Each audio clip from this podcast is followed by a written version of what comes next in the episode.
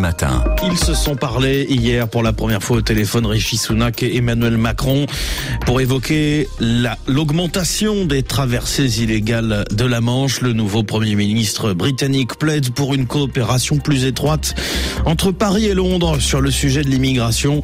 Et notre tour du monde des correspondants revient ce week-end sur cette obsession politique qu'est devenue l'immigration. Elle est un thème central du débat politique justement au Royaume-Uni. Les gouvernements successifs Johnson, Truss et Sunak ne font pas exception. La nouvelle première, la nouvelle ministre de l'Intérieur promet un durcissement Emeline Vin. Le rêve, l'obsession de Suella Breverman, ce sont ses propres mots, c'est de voir un avion partir vers le Rwanda avec à son bord des demandeurs d'asile. Ça voudrait dire que la justice aurait validé le partenariat migratoire de délocalisation du système d'asile à Kigali, un projet que la ministre de l'Intérieur, ancienne avocate générale, avait validé au printemps. Elle a également mis en péril un accord commercial avec New Delhi en estimant que les Indiens étaient les plus nombreux à dépasser leur durée légale de séjour au Royaume-Uni.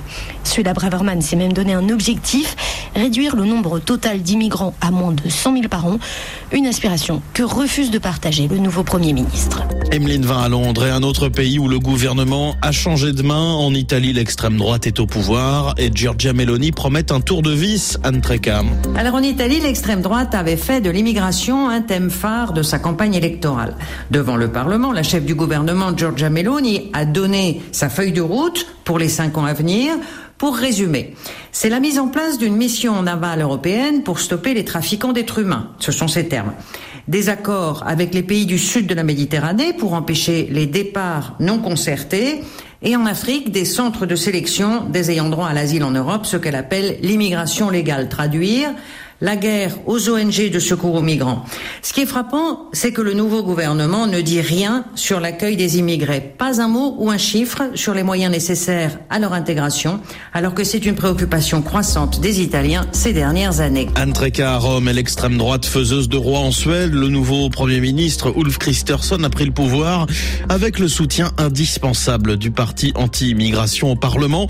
Le sujet occupe désormais un tiers du programme du gouvernement et les démocrates de Suède, c'est leur nom, ont accepté de ne pas faire partie de l'exécutif. En échange de cela, une très grande influence, mais surtout des garanties écrites sur la politique migratoire dans les quatre années à venir. Carlotta Morteo.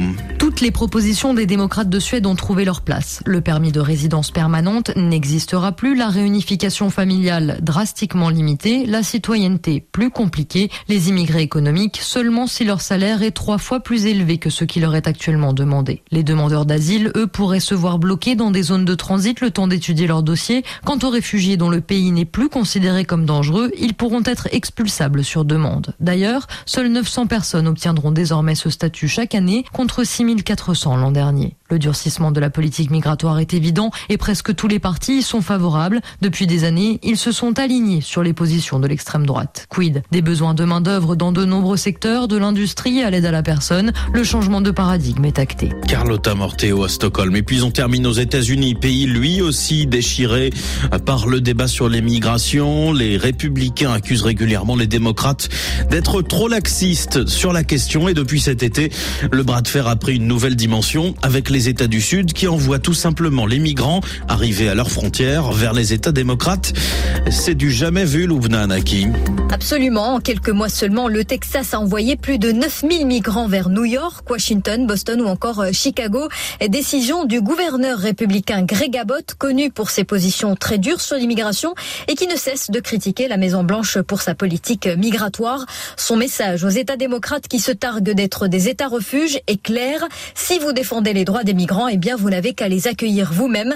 Et ces arrivées en bus ont pris de court certaines villes comme New York, par exemple, car les autorités ne sont jamais prévenues à l'avance. Tout un système a dû être mis en place en urgence pour assurer l'accueil de ces migrants. Pour Greg Abbott, c'est clairement une manœuvre politique qui lui vaut le soutien des électeurs républicains de son État. Louvna Anaki à New York est notre tour du monde des correspondants à retrouver chaque semaine sur notre site. Vous connaissez l'adresse rfi.fr.